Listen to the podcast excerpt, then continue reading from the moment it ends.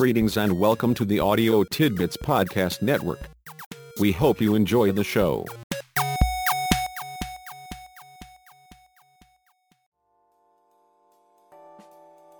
Thanks for joining us for another one of our idea generator sessions. It's always a special day when you stop by. It's Ladies' Day here at the How to Matter headquarters, so let me get the ball rolling for us. Confucius said, Everything has beauty, but not everyone sees it. Well, it may be a bit presumptuous to disagree with Confucius. But ugly is ugly. There definitely are events, situations, circumstances, and conditions that are most assuredly not beautiful. Johann von Goethe said, The soul that sees beauty may sometimes walk alone. And if Confucius saw beauty in everything, he either spent a lot of time in the wilderness by himself or was blind to significant aspects of reality.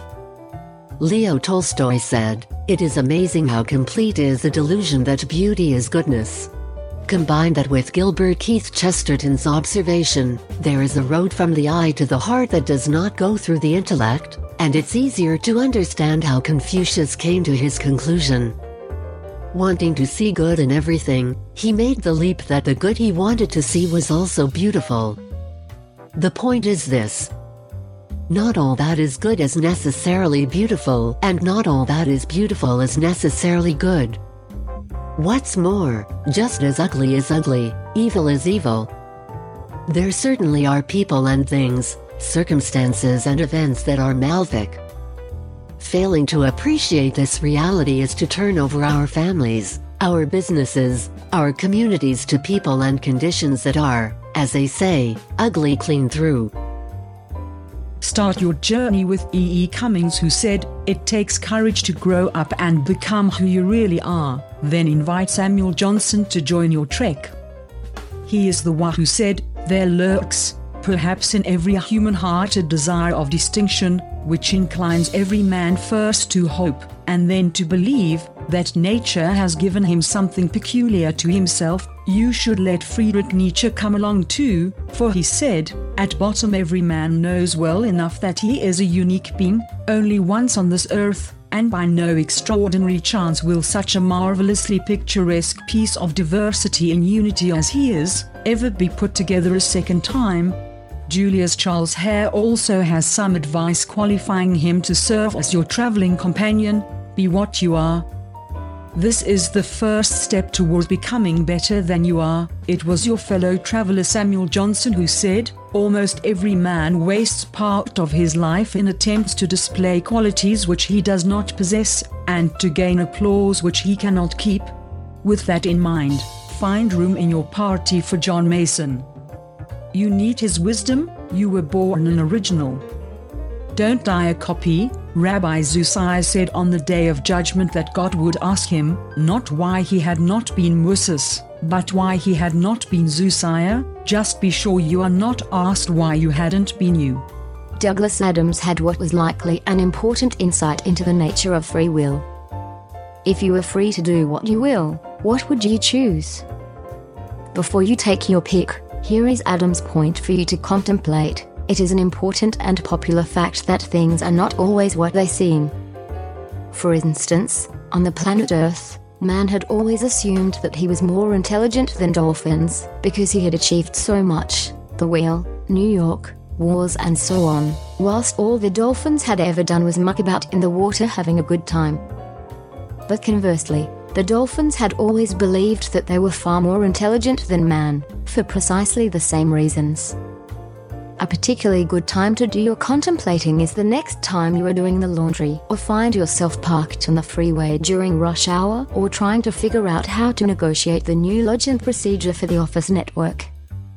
Your conclusion may be that Mark Twain had a point when he said, I have been studying the traits and dispositions of the lower animals, so called, and contrasting them with the traits and dispositions of man. I find the result humiliating to me, Red Auerbach said, the only correct actions are those that demand no explanation and no apology. Now isn't that just dandy?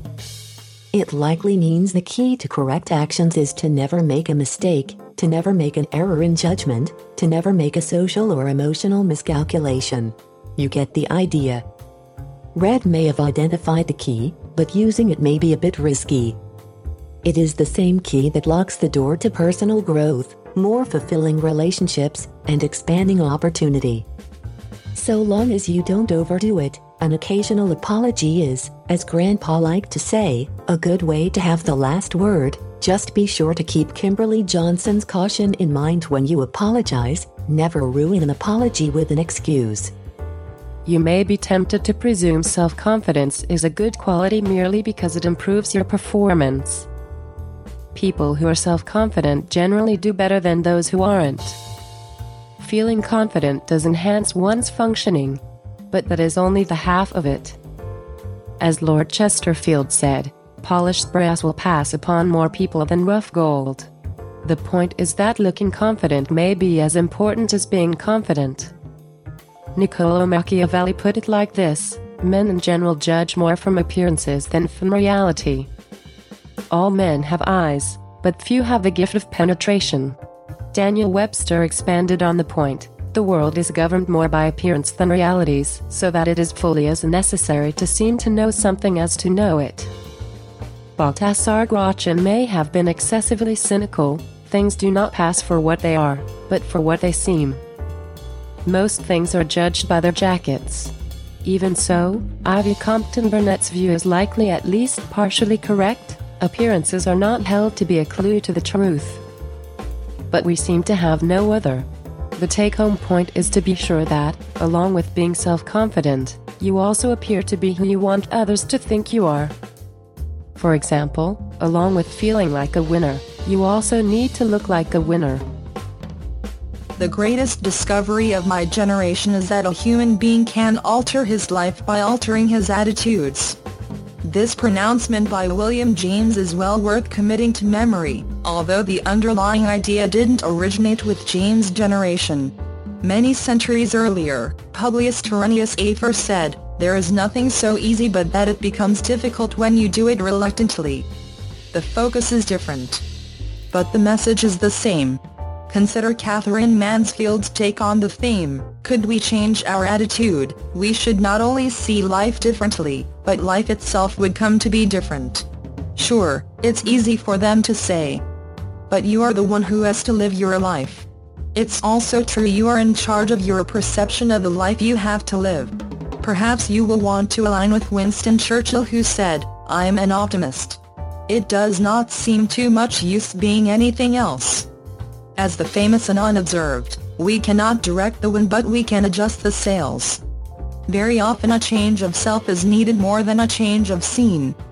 According to Arthur Christopher Benson, if that change of self feels like a stretch, ponder this insight from F. Scott Fitzgerald. The test of a first-rate intelligence is the ability to hold two opposed ideas in the mind at the same time, and still retain the ability to function.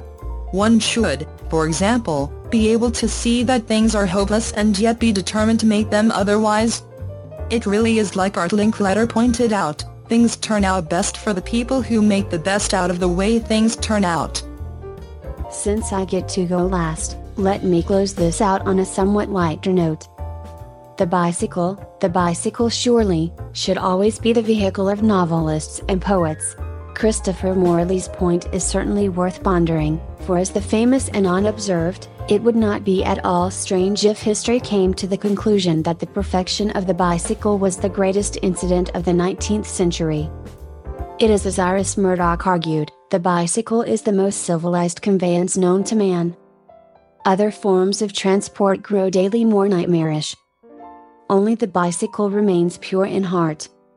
When man invented the bicycle, he reached the peak of his attainments. Here was a machine of precision and balance for the convenience of man. And, unlike subsequent inventions for man's convenience, the more he used it, the fitter his body became. Here, for once, was a product of man's brain that was entirely beneficial to those who used it, and of no harm or irritation to others. Progress should have stopped when man invented the bicycle, according to Elizabeth West. Should you doubt, Consider this from Bill Strickland The bicycle is the most efficient machine ever created, converting calories into gas. A bicycle gets the equivalent of 3,000 miles per gallon. If that isn't reason enough to recommend the bicycle, President Kennedy said, nothing compares to the simple pleasure of a bike ride. Yes, cycle tracks will abound in utopia. H.G. Wells said, and Grant Petersen added, think of bicycles as rideable art that can just about save the world.